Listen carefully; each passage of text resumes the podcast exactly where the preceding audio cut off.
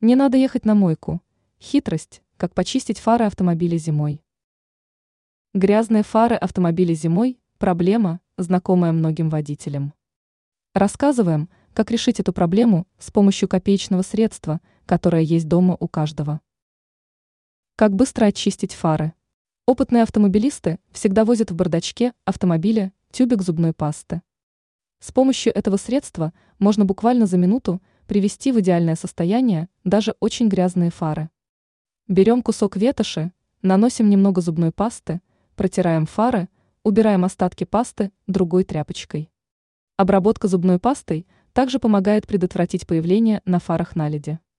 Ранее сообщалось, что Белтелеком работает над ПО для камер, которые будут во дворах фиксировать отсутствие техосмотра.